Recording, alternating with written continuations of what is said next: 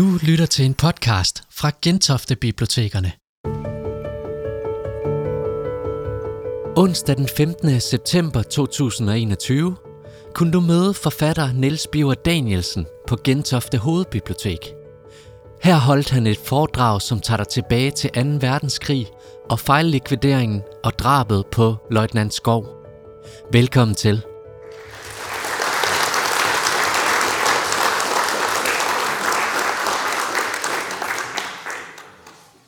Men tak for øh, velkomsten øh, her og for øh, indbydelsen.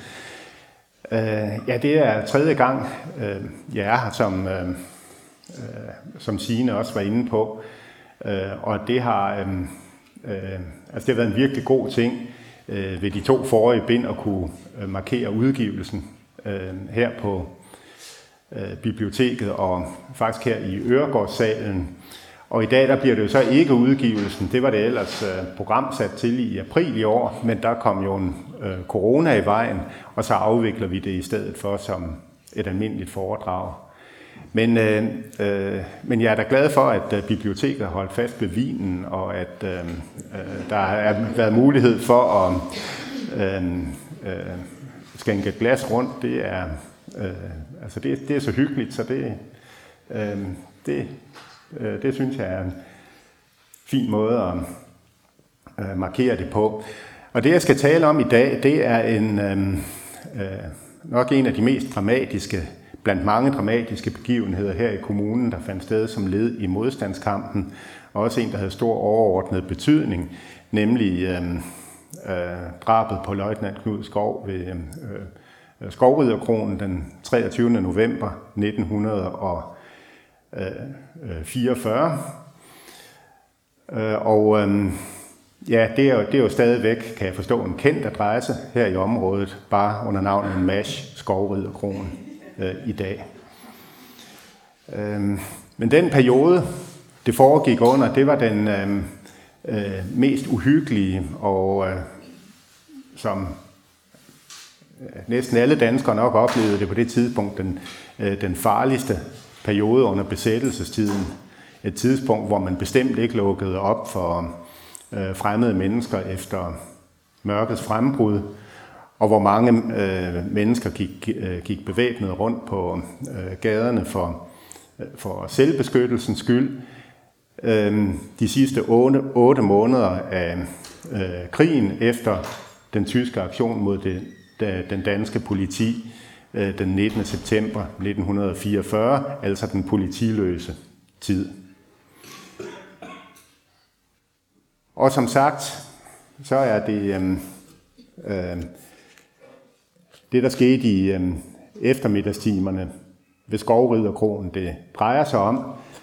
Og jeg læser op fra det, jeg har skrevet i øh, det seneste bind af modstand.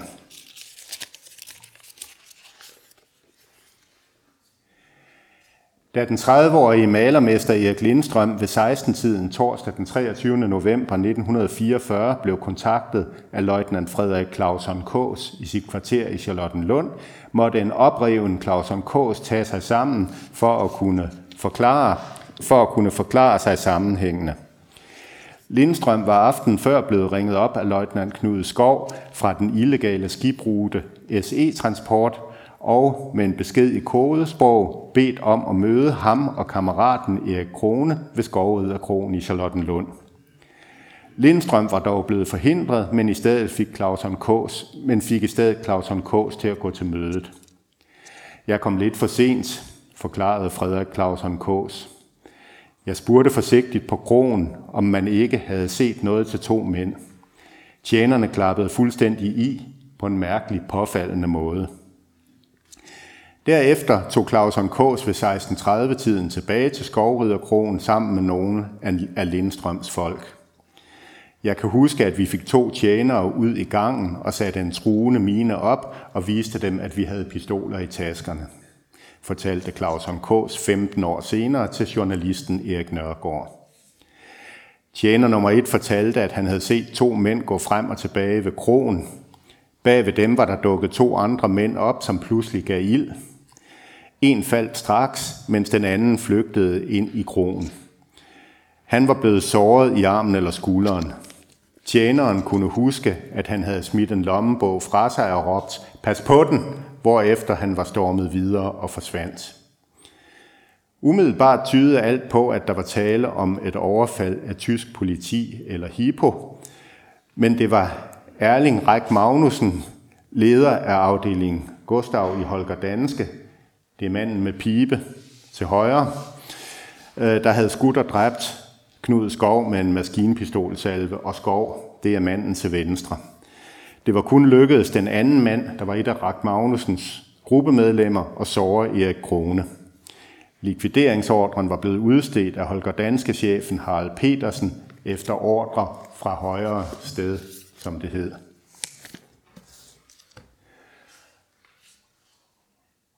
Og den ordre kom fra den mand, der havde dæknavnet Spex, den 39-årige kaptajn Svend Schødt Eriksen, der var den stærke mand i den såkaldte lille generalstab. Det var den øh, illegale herledelse. Øhm, og, det, øhm, og den ordre udstedte han ud fra en, eller udstedte han ud fra en formening om, at øh, Knud Skov øh, systematisk stak våben til side til fordel for de civile øh, modstandsgrupper, som for eksempel øh, Holger Danske, på bekostning af de grupper, som, øh, øh som hæren og søværnet havde stillet op.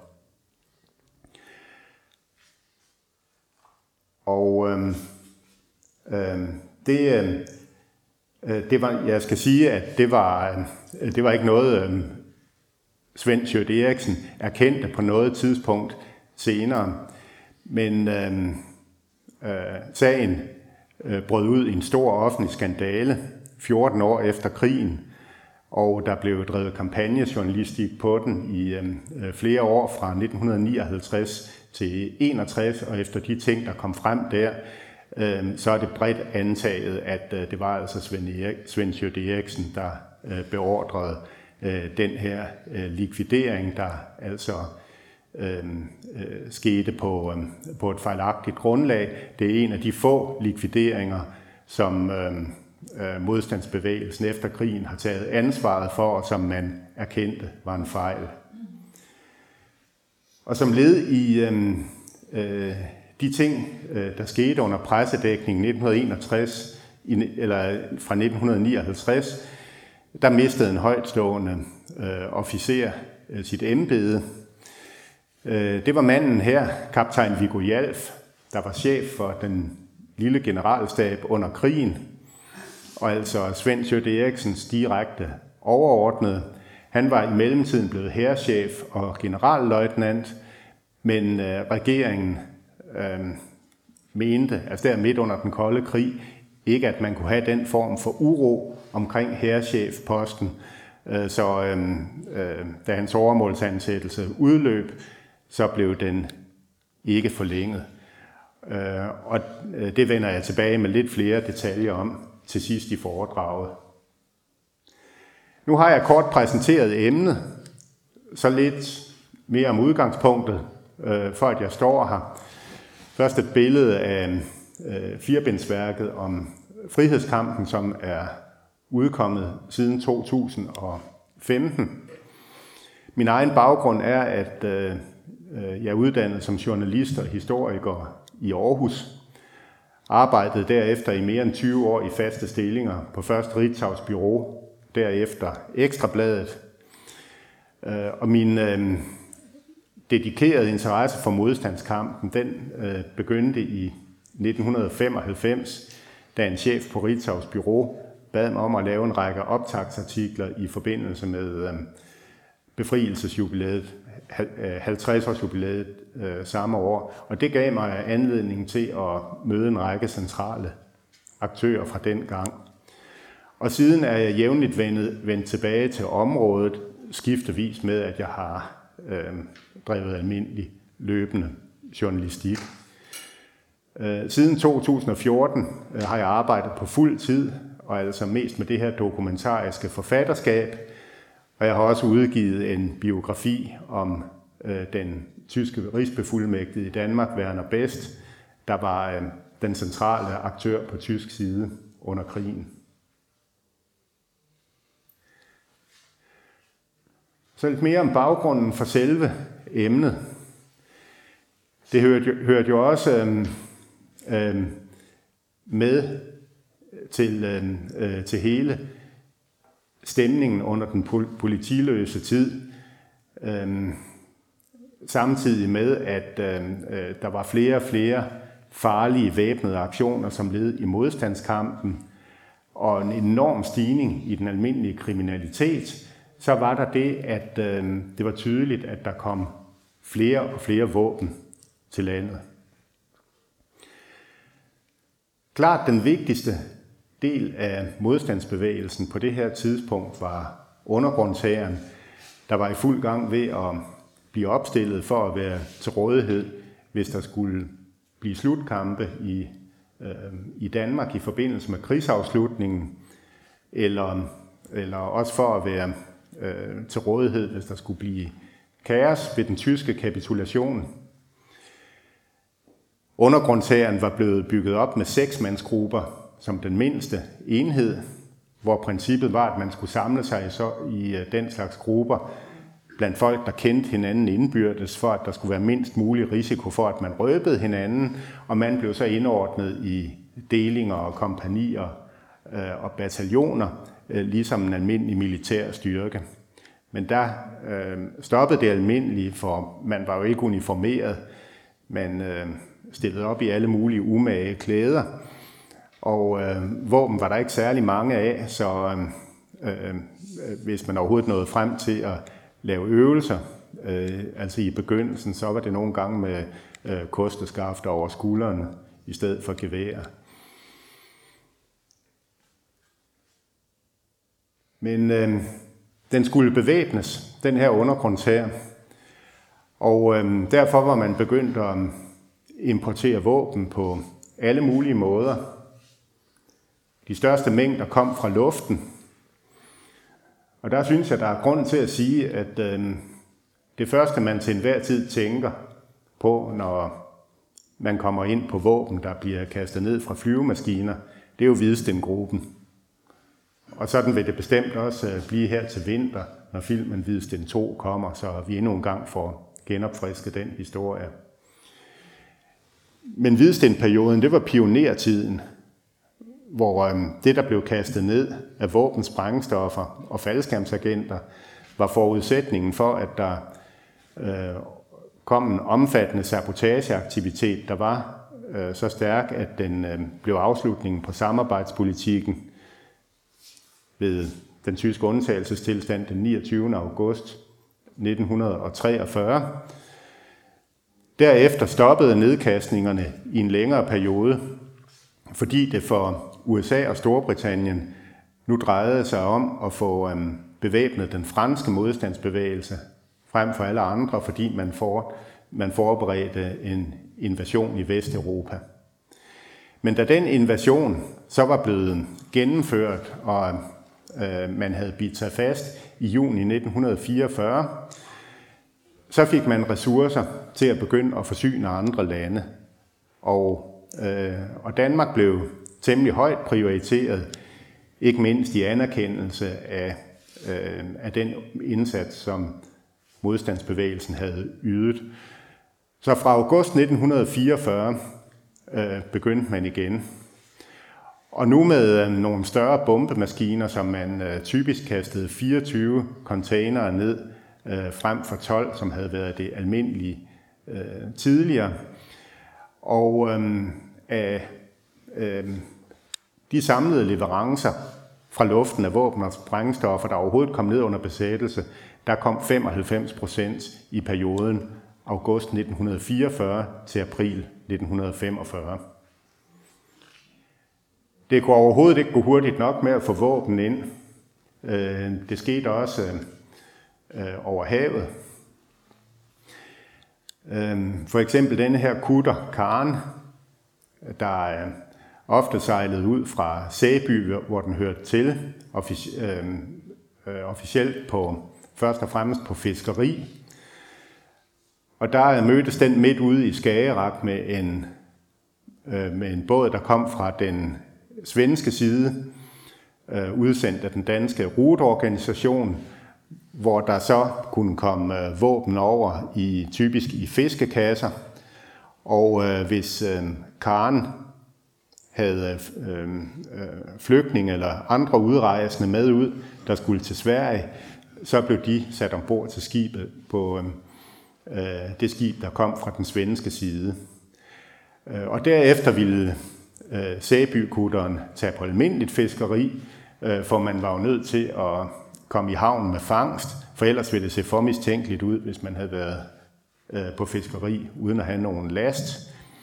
Og det skete ofte, at øh, øh, de øh, våbentransporter, der var øh, kamufleret som andet gods, øh, de blev øh, lempet ud gennem havnen, gennem fiskeriaktionen.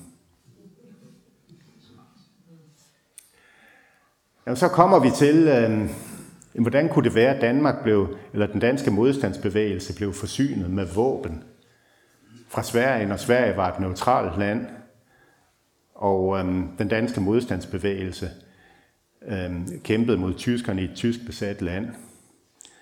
Og det hang sammen med, at øhm, øh, Sverige førte en neutralitetslinje, øh, der var meget øh, venlig over for de vestallierede, øh, så man var villig til at se gennem fingre med en hel del, der foregik på svensk territorium. For man kunne se, at tyskerne var ved at vinde krigen i krigens første år, øh, mens øh, tyskerne så ud til at vinde, der havde svenskerne en meget tyskvendt neutralitet. Og i begyndelsen af 44 øh, var der forskellige danske kredse i Sverige, der tog initiativ til at øh, øh, øh, eller man begyndte at få planer om at indføre eller købe maskinpistoler til den danske øh, modstandsbevægelse og smule dem ind i Danmark. Og det prøvede man på flere forskellige måder at organisere, og så endte det med, at øh, øh, en mand, der kom til, kom til at tage sig af det, øh, der havde erfaring med forhandlinger på højt erhvervsniveau, nemlig øh, herren til højre, Erling Foss, øh, der var ud af en af de øh, familier, der stod bag FL Schmidt-koncernen.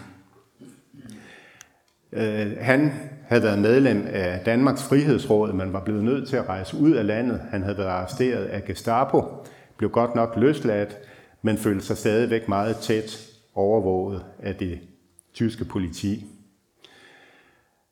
Øhm, og han mødte så i Sverige skibsredder AP Møller, som I ser til venstre, Øh, der var på almindelig forretningsrejse, og AP Møller tilbød at stille øh, penge øh, til rådighed til indkøb af 3.000 maskinpistoler fra Husqvarna-fabrikkerne i Eskiltuna, på betingelse af, at den danske stat efter krigen refunderede pengene. Og det blev ordnet, og, øhm, øhm, og så begyndte øhm, øh, produktionen og, øh, og forberedelserne til, øh, til denne her meget komplicerede operation med at få våbnene i land i Danmark. Og med hensyn til den svenske øh, neutralitet, øh, så blev det ordnet sådan, at øh, den svenske minister, man først og fremmest havde kontakt med, var indenrigsminister øh, Gustav Møller, øh, og han øh, gik simpelthen ind på at stå inden for det her, uden at orientere den samlede regering, øh, så øhm, øh, statsministeren til enhver tid kunne hæve det, ikke at vide noget om det her. Og nu viser jeg øhm, billederne af Viggo Jalf og Svend Sjøtte Eriksen igen. Og det er for at sige noget om, øh, øh, hvor modstandsbevægelsen er nået til organisatorisk på det her tidspunkt. Et år før, øh, altså så havde man jo for eksempel BOPA, der var kommunistisk ledet, øh, men så også havde øh, forskellige andre deltagere, og en øh, øh, stærk borgerlig sabotageorganisation i Holger Danske, og der var tilsvarende organisationer i, i en øh, del af de øh, større provinsbyer, men først og fremmest nichemiljøer. Det var meget, meget få, øh, der havde taget øh, øh det valg at gå til væbnet modstand på det tidspunkt.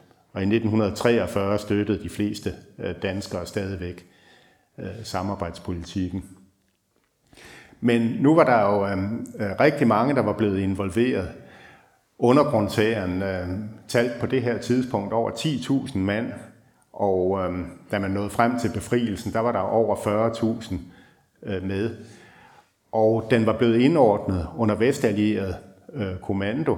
Der var dele af de aktioner, man lavede, og først og fremmest jernbanesabotagerne, øh, der foregik efter direkte kommando øh, fra, øh, fra det vestallierede hovedkvarter. Øhm, og øhm, derfor var den illegale øh, øh, danske herledelse øh, også vigtig. Og det er jo så de to officerer, der øh, udførte tingene i praksis. Den øverste chef var herrechefen, som I ser til højre her, generalløjtnant Ebbe Gørts, der holdt sig fra og øh, agere over for andre for at blive, øh, blive mindst muligt forpligtet, for at undgå at risikere at blive kompromitteret. Det var ham, der havde øhm, øh, forbindelsen til politikerne med tidligere statsminister Wilhelm Buhl i spidsen. Og der kunne man så spørge, hvordan øh, altså gik det til, at politikerne spillede nogen rolle, for de var jo netop gået af den 29. august Øh, 43, øh, fordi man ikke længere følte, at man kunne tage ansvaret for det, der foregik. Og øh, der er svaret, at øh, øh dels så overtog tyskerne selvfølgelig det direkte styre, men øh, øh de danske ind, øh, indenrigsforhold øh, blev øh, forvaltet af det såkaldte departementchefstyre, altså hvor et kollegiet af departementchefer gik sammen og kørte øh, forretningen Danmark videre på det nødvendige niveau. Og embedsmænd vil jo gerne have politisk rygdækning til det, de laver. Øh, de gamle politikere holdt sig stadig væk af jour med, hvad der foregik, mødtes med embedsmændene øh, flere gange om ugen. Og øh, på det her tidspunkt, øhm, der, blev, øh, der var det allerede ved at blive almindeligt antaget, at Wilhelm Buhl ville blive statsminister efter krigen. Øh, så det var øh, ja, Buhl-kredsen, som man nogle gange kaldte de gamle politikere, man holdt sig til. Øhm, og øhm, øh, som embedsmand, øh, så var generalløjtnant Ebbe Gørtø ikke andre, anderledes departementcheferne. Øh, han ønskede at holde sig til øh, politikerne, så han holdt tæt kontakt til Wilhelm Buhl. Så på det her tidspunkt har vi to, øhm, øh, to grene af ledelse for modstandsbevægelsen. Dels Danmarks Frihedsråd, der øh, havde stået for den aktivistiske øh, modstand tilbage fra 1943, og så den lille generalstab og politikerne, der repræsenterede det etablerede øh, samfund og øh, arbejdet på at holde sammen på tingene. Importen af de 3.000 maskinpistoler fra Sverige øh, blev indledt i begyndelsen af august 1944.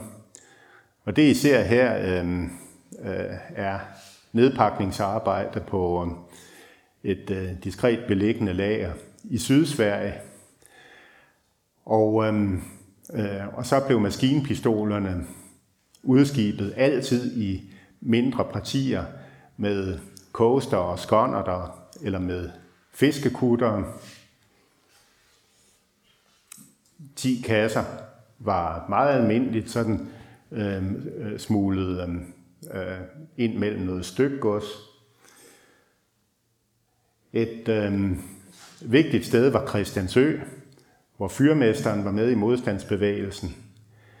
Så kunne tingene blive øh, læsset af på havnen og øhm, taget ombord af et andet skib, sejlet ind til selve Bornholm, øh, kørt over øh, øen med landtransport, og så sendt som almindeligt, kamufleret som almindeligt fragtgods med færgen til København.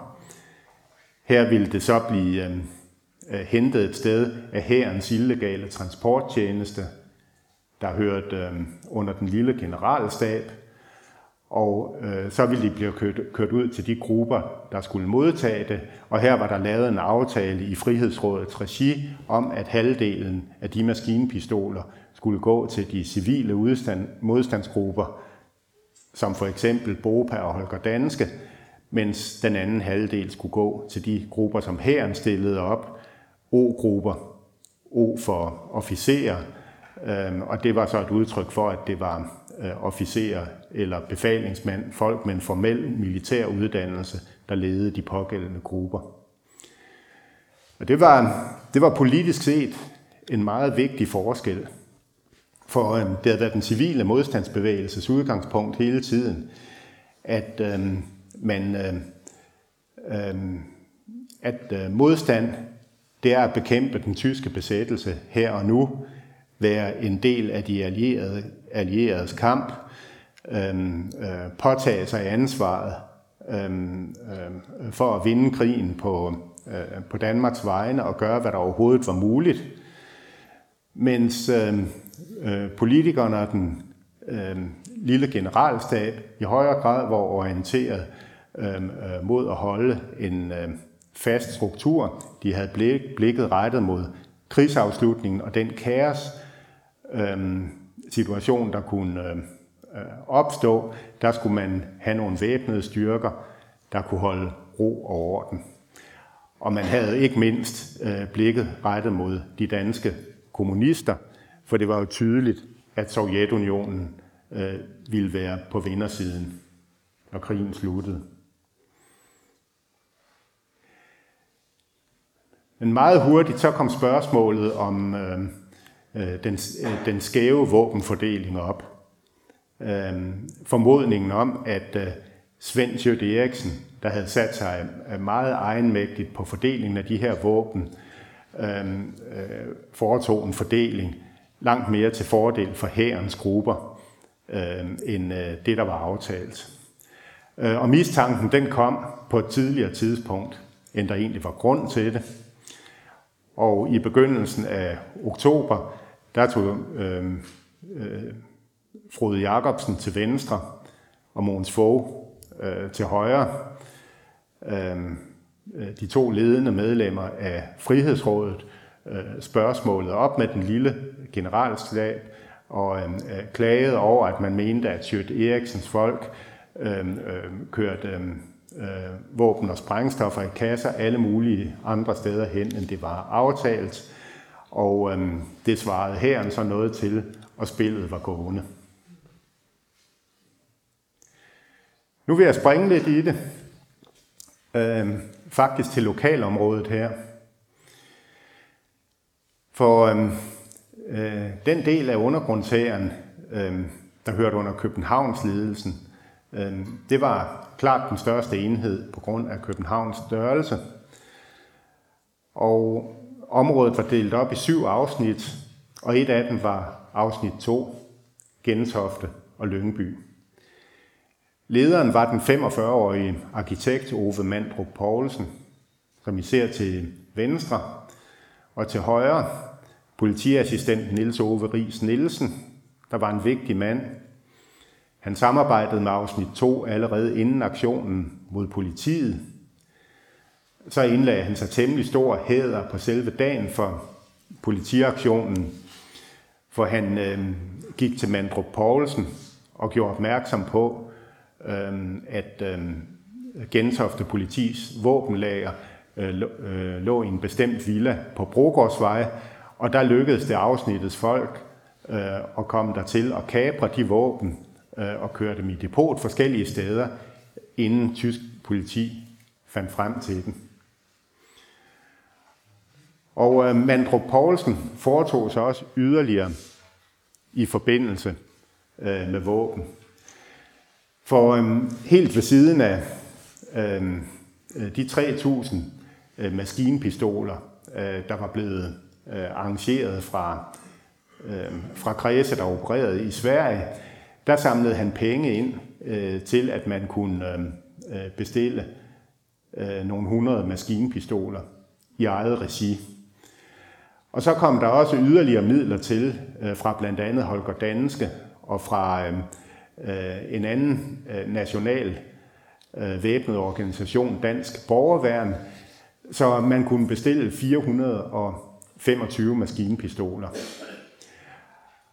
Og øh, det bad Ove Mandrup Poulsen, malermester Erik Lindstrøm, om at øh, tage sig af, sammen med løjtnant Frederik Clausen Kås, der var instruktør i Lyngby-området for O-grupper. Og jeg ved ikke, om I, øh, I kan huske allerede i begyndelsen, at det var Erik Lindstrøm og Clausen Kås, der var tæt på likvideringen af øh, Knud Skov, da den skete i november 43. De ting, jeg omtaler her, det skete altså cirka halvanden måned før. Men altså Erik Lindstrøm mødte ved denne her lejlighed øhm, øh, Frederik Clausson Kås for første gang. Han var arveligt belastet som militærperson efter faderen og ritmesteren fra Hvidegård ved Fortunen. Når monoklen blev anbragt på det ikke så hårfarvede hoved, kunne selv det civile tøj ikke fjerne militærpersonen, erindrede Lindstrøm. Gennem Mandrup Poulsen kom Lindstrøm og Clausen K. i kontakt med løjtnant Knud Skov og kornet Erik Krone, der skulle sørge for både lejlighed. De tre holdt møder med Skov.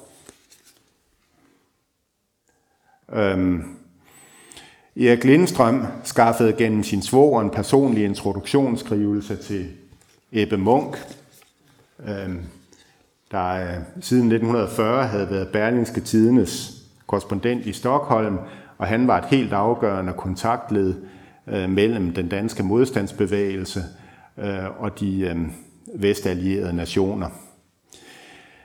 Derefter tog Lindstrøm afsked med en nær ven, der havde lovet ham at tage sig af hustruen og børnene på Lille Fredensvej i Charlottenlund, hvis der skulle tilstøde ham noget. Derpå mødte han og Clausen Kås, Krone og Skov på Café Petersborg i Bredegade, deres stamcafé. Altså Krone og Skov, der skulle arrangere deres udrejse. Den havde flere bagudgange, sådan rent tilfældigt. De sidste formale adresser fik vi indprintet, og så gik turen til Larsens, Larsens plads, hvor fiskerbåden ventede, berettede Lindstrøm. Øh, og så kommer en detalje, der minder os om, at det var øh, længe før Mobile Pay blev opfundet. Han medbragte ca. 50.000 kroner kontant, svarende til godt 1,1 millioner kroner i dag. De to mænd fik møder med både Ebbe Munk og Erling Foss. De fik lovning på våben, men ikke som en særsending. Efter hjemkomsten over oven på den korte rejse tog Lindstrøm straks hjem til konen og børnene, men turde ikke overnatte der mere. En ny uro meldte sig, i det en bestemt yngre mand fra omgangskredsen syntes at ringe og gæste huset lidt velrigeligt. Og andre syntes det mig også udviste en mere end sædvanlig interesse for hjemmet. Selvsagt spurgte jeg Åse ud, men blev næsten overbevist om, at det kun var tilfældigheder og min sædvanlige fantasi, der spillede mig, en, mig et pus, skrev Erik Lindstrøm. Uafhængigt af Sveriges rejsen blev forsyningen med maskinpistoler i den følgende tid bedre. Der var fem i hver kasse, og de blev fordelt med ammunition til alle grupper, hver gruppe rådede nu over 2-3 Husqvarnaer med 50 skud i magasinet, erindrede Lindstrøm. Og der vil jeg gerne lige skyde en litteraturanbefaling øh, øh, ind her. Øh, øh, en bog, en erindringsbog, jeg har trukket lidt på i det her afsnit, er Erik Lindstrøms erindringsbog Afdansningsballet, og som I også kan høre, den er sådan kvikt og vidigt skrevet, øh, samtidig med, at substansen i den er i orden. Øh, øh, så hvis I er interesseret i at øh, læse en lokal erindringsbog fra modstandskampen her øh, på området, så øh, vil det være en god mulighed. De ting, der førte til øh, drabet ved skovriderkronen, øh, begyndte for alvor at spidse til omkring månedsskiftet oktober-november 1944. Og manden, der stod helt i centrum, var den 23-årige Peter Fyn, der var musikstuderende på Københavns Universitet. Og øhm, øh, han var øh, leder af modtagerorganisationen for SE-transport, og hvor SE altså står for Studenternes Efterretningstjeneste. Og der var en afskibertjeneste på skånsk side øh, med øh, en anden SE-mand, øh, der var udrejst af Danmark øh, med, med navnet Hjalmar Ravnbo.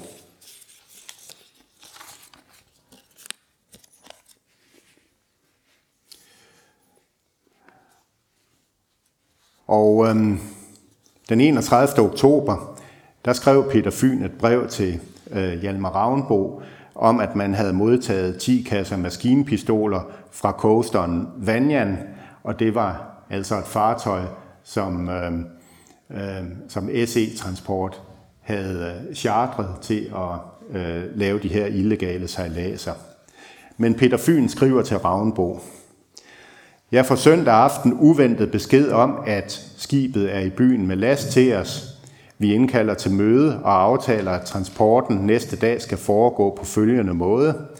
Kasserne hentes på to transportcykler, kørt af vores folk, og transporteres til vort midlertidige depot. Depotet var hos skib, skibsmaler Danielsen i Tolbodgade, der var Knud Skovs arbejdsgiver, og Skov og Erik Krone var med i cykeltransporten. Peter Fyn ønskede at retfærdiggøre, at SE-folkene ikke havde overholdt en aftale om, at varerne skulle forblive i skibet indtil hærens transportorganisation, der havde dæknavnet Skovsvinene, kunne afhente dem. Fyn havde angiveligt ikke kunnet få kontrakt straks, fordi skovsvinene ofte flyttede adresse. Coasteren Vanjan skulle afsejle hurtigt, så de måtte gå i aktion for at sikre, at partiet kom i land. Mandag formiddag sker så dette, at en af skovsvinene møder den ene af vores cykler, som blev skubbet på vej til et nærliggende sted for at blive omladet på lastvogne, da den var overbelastet. Kasserne måtte løftes ned på fortorvet, men cyklen blev gjort køreklar, og et par tyske soldater hjalp endda de unge cykelbude med at få kasserne på plads igen. Den mand, som tilfældigt kom til at overvære uheldet, var Holger Holland Møller, en civil sømand, og, øh, der var Svend Sjøt Eriksens betroede mand og ansvarlig for losningen af våbnene. Sjøt Eriksens folk blev yderst fortørnet og beskylder os for det nærmeste for at ville kabre kasserne, skrev Fyn. Og der skal man altså tænke på, at det øh, øh her sker på et tidspunkt, øh, hvor rigtig mange mennesker føler sig, øh, øh, at de er i alvorlig fare, og hvor, øh, hvor tingene står på en knivsæk. Og i løbet af en uges tid, øh, der henvender Holland Møller, og, altså Sjøt Eriksens mand, sig til Erik Krone, og opfordrer ham til at sørge for, at Knud Skov rejser øh, til Sverige, for han er i overhængende fare for at blive likvideret. Knud Skov går under jorden hos nogle familiemedlemmer øh, ved øh, øh, Helsingør. Og øh, øh, et par dage senere, så kommer skibet Vanjan igen øh, til København, øh, denne gang med 24 våbenkasser og 10 kasser med ammunition. Og øh, øh, det fremgår af det brev, som Peter Fyn den 13. november skrev til Hjalmar Ravnbo i Malmø, øh, at nu blev situationen yderligere optrappet, for der, der skete mildt sagt nogle ting, der var egnet til at få den gensidige mistænksomhed til at vokse. Igen bragte Peter Fyns folk selv våbnene i land, trods den stående ordre. Konflikten skærpes yderligere ved, at Holland Møller selv kontaktede skiberen på Vanjan for at foregribe en enhændig losning, men han blev overhalet af folkene på SE-transport. Senere samme dag sendte Fyn og Erik Krone et fælles brev til den militære efterretningstjeneste, som Svend Sjøt Eriksen nu også var chef for, for at få tilbagekaldt en eventuel likvideringsbeslutning. De indledte med en fyldig imødegåelse af anklagerne. Som det fremgår er Skovs kendskab til illegalt arbejde og specielt transportforhold så stort, at han, hvis han havde været stikker, kunne have røbet mange ting. Og det er en kendskærning, at der ikke er sket noget med nogen af de mennesker, Skov har været i forbindelse med. Peter Fyn og Erik Krone betegnede det som en skandale og en forbrydelse, at forskellige løse rygter gav sig udslag i, at en mand blev stemplet som stikker. Det må forlanges, at den eller de ansvarlige rygtesmede drages til ansvar og straffes, og at skov for fuld oprejsning, afsluttede de. Og øh, der er altså sket det, at øh, øh, det, der var fare for her, det var, at Sjøt Eriksen ville beordre en likvidering, og så sender man det her brev, der er nærmest er formet som en klage til chefen for den militære efterretningstjeneste. Øhm, og den, det, den mand er altså også Svend Sjøt Eriksen, der sidder i en dobbelt rolle.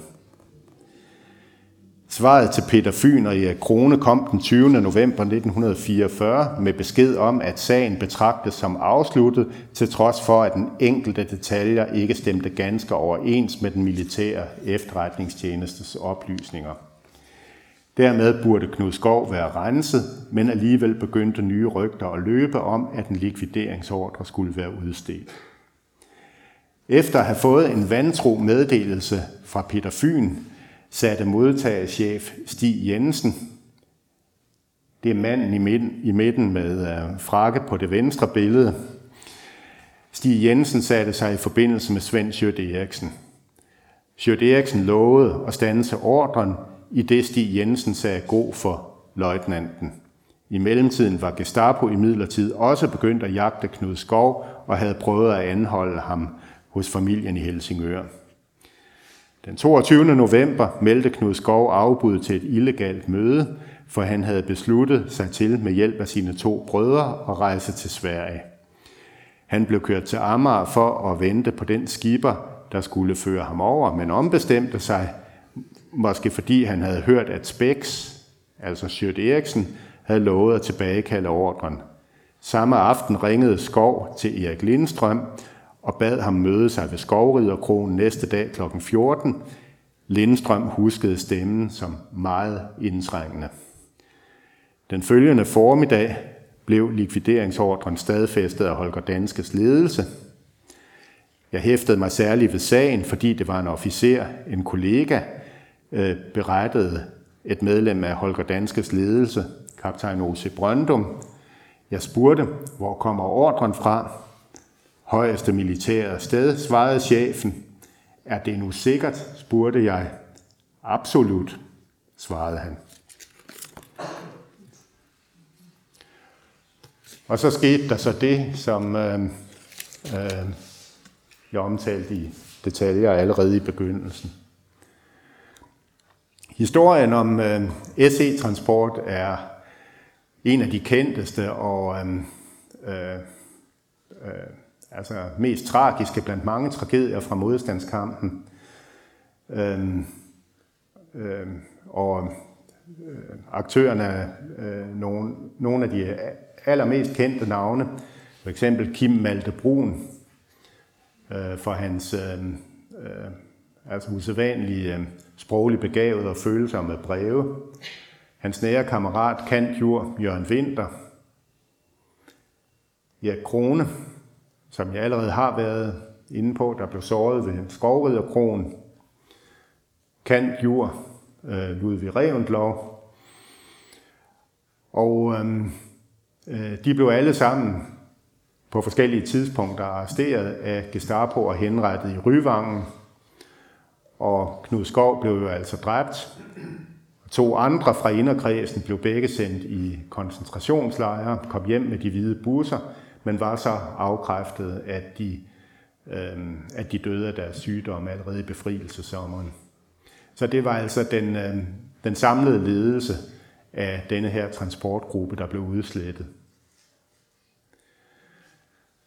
Og øh, øh, det, der huskes om den, øh, skyldes ikke mindst øh, den øverste leder for studenternes efterretningstjeneste, Arne Sejer, der både var en indflydelsesrig meningsdanner omkring arven fra modstandskampen, øh, og også skrev erindringer, Og der fik man øh, ud fra, altså ud fra hans øh, beskrivelser, der fik man det indtryk, at øh, det var en meget stor del af våbenimporten, som SE Transport stod for.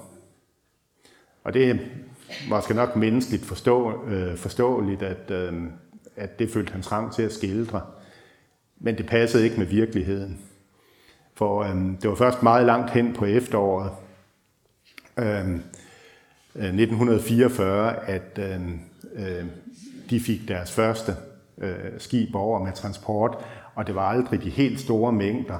Øh, det var og blev herrens organisation, øh, der, øhm, øh, der fragtede de store mængder af de svenske våben over.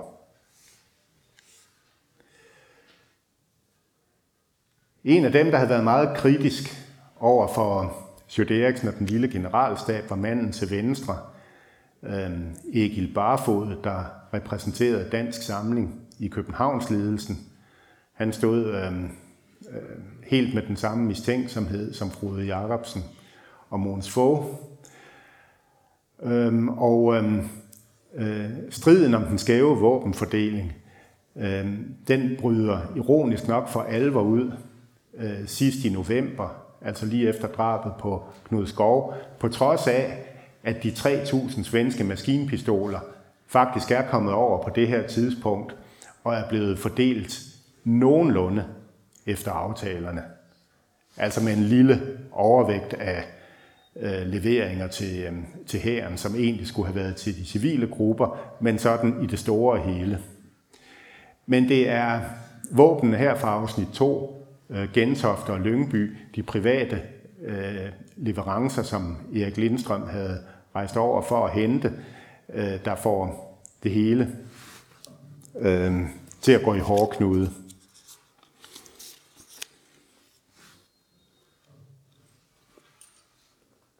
Den 29. november 1944 kom der besked fra Stockholm om, at våbnene var leveret fra fabrikken. Den private ordre kunne ikke sendes særskilt, men det kunne næppe heller være noget problem med våben, der var købt og betalt, eller kunne det?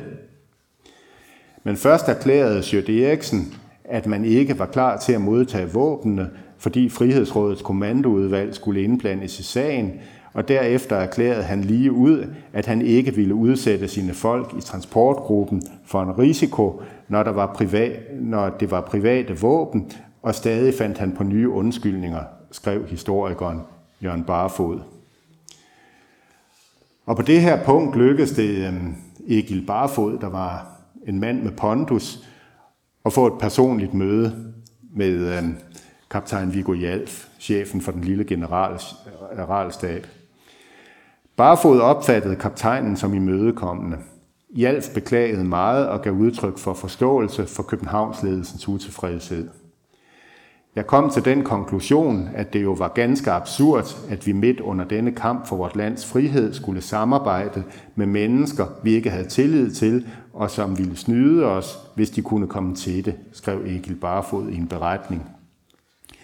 Han satte sig bagefter i forbindelse både med andre medlemmer af Københavnsledelsen og med folk fra Frihedsrådets kommandoudvalg, Øh, og det var hans opfattelse, at øh, der var mulighed for at få sendt Sjøt Eriksen til Sverige på det her tidspunkt. Men den følgende nat bliver Egil Barfod arresteret af Gestapo, og han er, altså han er meget heldig med, at øh, øh, tysk politi åbenbart ikke er klar over, at han har den centrale position, han har. Han øh, nøjes med at indrømme øh, øh, nogle mindre ting, men han undgår simpelthen at blive udsat for tortur for at blive aftvunget oplysninger om, øh, øh, altså om øh, de rigtig mange ting, han øh, ved om undergrundshærens organisation og opbygning. Han kommer så i koncentrationslejre resten af krigen. Øh, men øh, den her strid om de 425 øh, maskinpistoler, øh, bestilt her fra afsnit 2, den øh, trækker en langdrag lige til den bidre ende, og de bliver faktisk først øh, leveret her til København mindre end to uger før krigen er slut.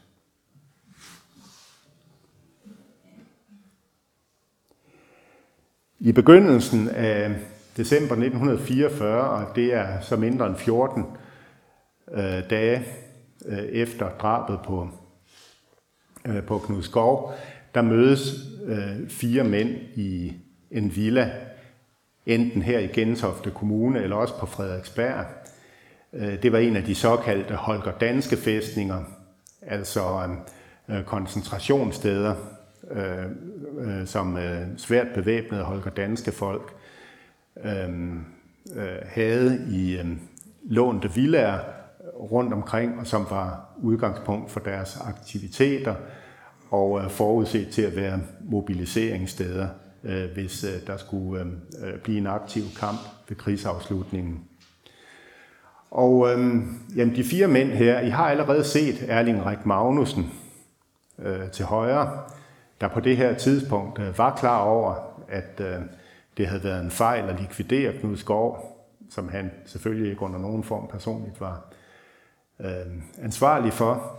For øh, det var praksis, at der blev indrykket en kvittering i det illegale nyhedsbrev Information efter sådan en aktion, og der var ikke kommet nogen kvittering. Øhm, og øhm, manden med nakken til radiatoren øh, var kaptajn øh, O.C. Brøndum, der en øh, uge før havde ledet en aktion mod Lundtofte flyveplads, der var øh, øh, tilholdssted for øh, det nazistiske sommervagtkorps, og man øh, lavede den aktion for at skyde så mange af de her nazistiske vagtfolk som muligt. Og noget, der under den aktion faldt en del Holger Danske folk for brystet, øh, var, at man øh, skød og dræbte folk, der allerede havde øh, overgivet sig. Manden i midten, Hans Edvard Teilers, øh, en, øh, et tredje ledelsesmedlem, havde også øh, personligt udstedt likvideringer. Den fjerde deltager i mødet var den 24-årige sparekasseassistent Paul Falk Jensen. Han havde været medlem, medlem af afdeling John, der øh, tre uger før var blevet rullet op ved en stor øh, øh, Hippo og gestapo-razzia i Nyadelgade i det indre København. Massevis af medlemmer var blevet arresteret, øh, og øh, jeg, tror, jeg tror, det var syv, der blev sendt i koncentrationslejre. Og øh, dem, der slap væk derfra, blev af ledelsen sendt til Sverige. Den eneste, der blev i landet, øh, var Falk Jensen, øh, simpelthen fordi han flygtede efter, øh, efter på et hængende hår at have dukket sig for et øh, øh, pistolskud. Øh, det var fordi organisationen ikke havde kontakt med ham. Og så, øh, og nu stillede han op to uger efter, at han havde lavet en øh, gruppe, der var nået op på 10-12 mand på det tidspunkt, og de var klar til at gå i aktion øh, mod øh, stikkere og terrorister. Og det var det, han gerne ville have et møde med Holger Danske ledelsen om. Det har Falk Jensen med dæknavnet øh, Ejgil skrevet om i sine erindringer. Jeg ser for mig en villa, der henligger i mørke, der blev åbnet for hoveddøren og en entré svagt oplyst af hensyn til mørklægningen, erindrede Ejgil 40 år senere.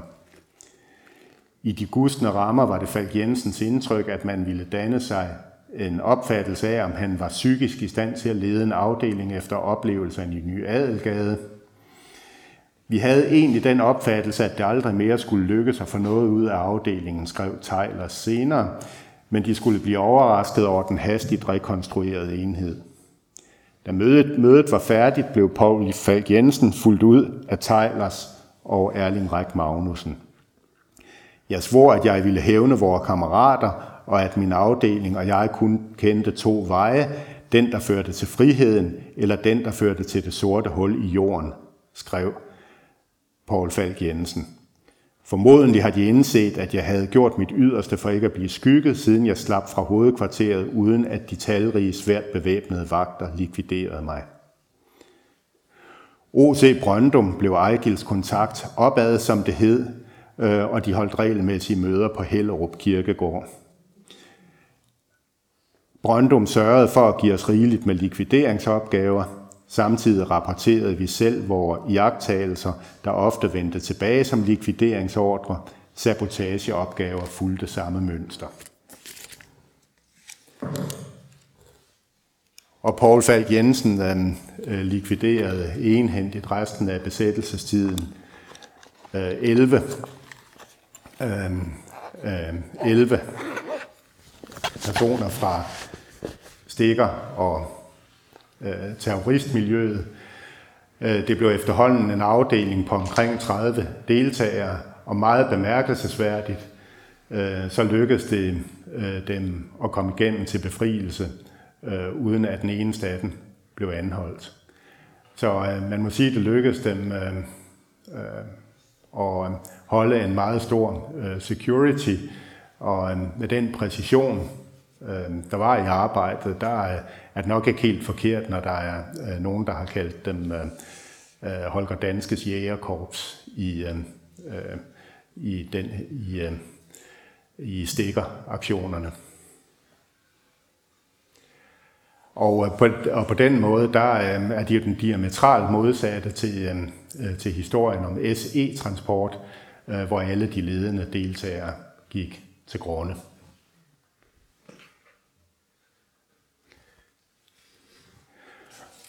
Og så er Erling Ræk Magnussen, der skulle øh, finde ud af... Nå, okay. Nå. Jeg finder nok ud af det alligevel. altså, øhm, Erling Ræk Magnussen øh, udtalte sig i 1980 som en mand på godt 60 år øh, om den øh, psykiske efterbearbejdning øh, af det øh, at øh, måtte leve med at have udført sådan en handling.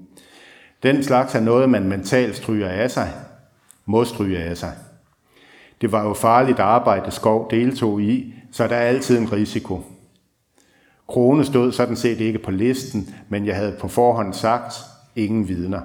Man kunne ikke have, at der bagefter var en, der gik rundt og sagde, at han så sådan og sådan ud. Og det kan måske lyde kynisk, men det øh, er i virkeligheden i overensstemmelse med den almindelige opfattelse dengang. Det var længe før, øh, der blev øh, øh talt om øh, krisepsykologi, og sådan noget. Den almindelige holdning var, at man øh, øh, skulle tige om tingene, se fremad og koncentrere sig om at få, øh, få opbygget en rimelig tilværelse i efterkrigssamfundet.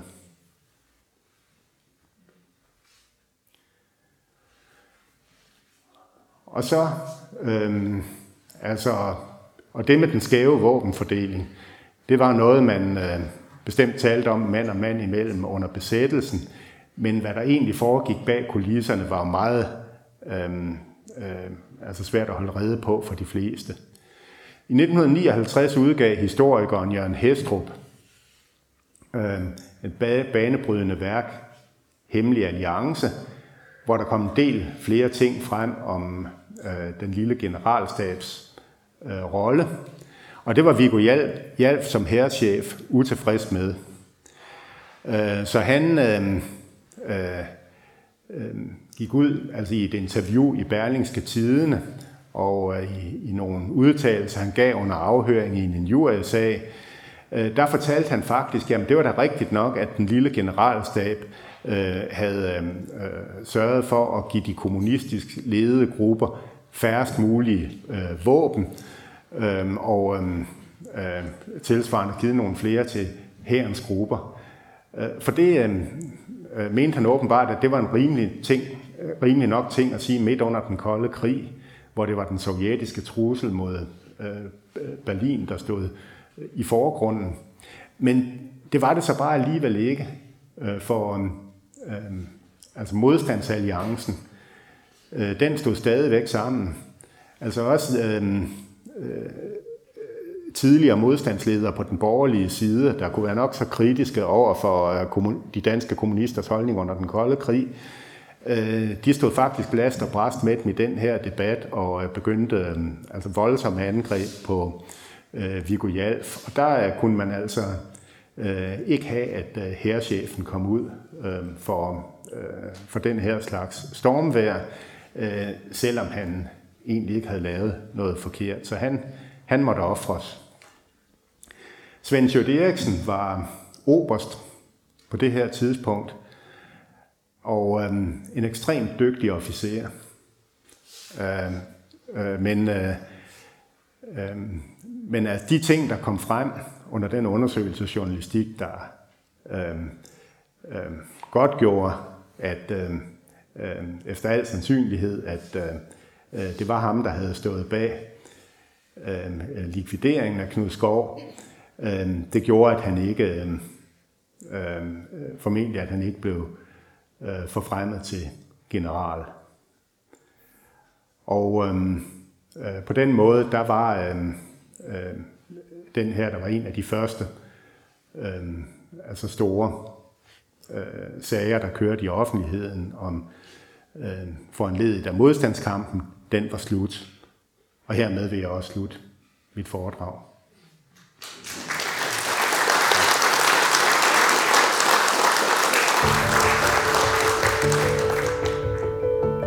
Tak fordi du lyttede med til arrangementet optaget den 15. september 2021 på Gentofte Hovedbibliotek. Vi lyttes ved.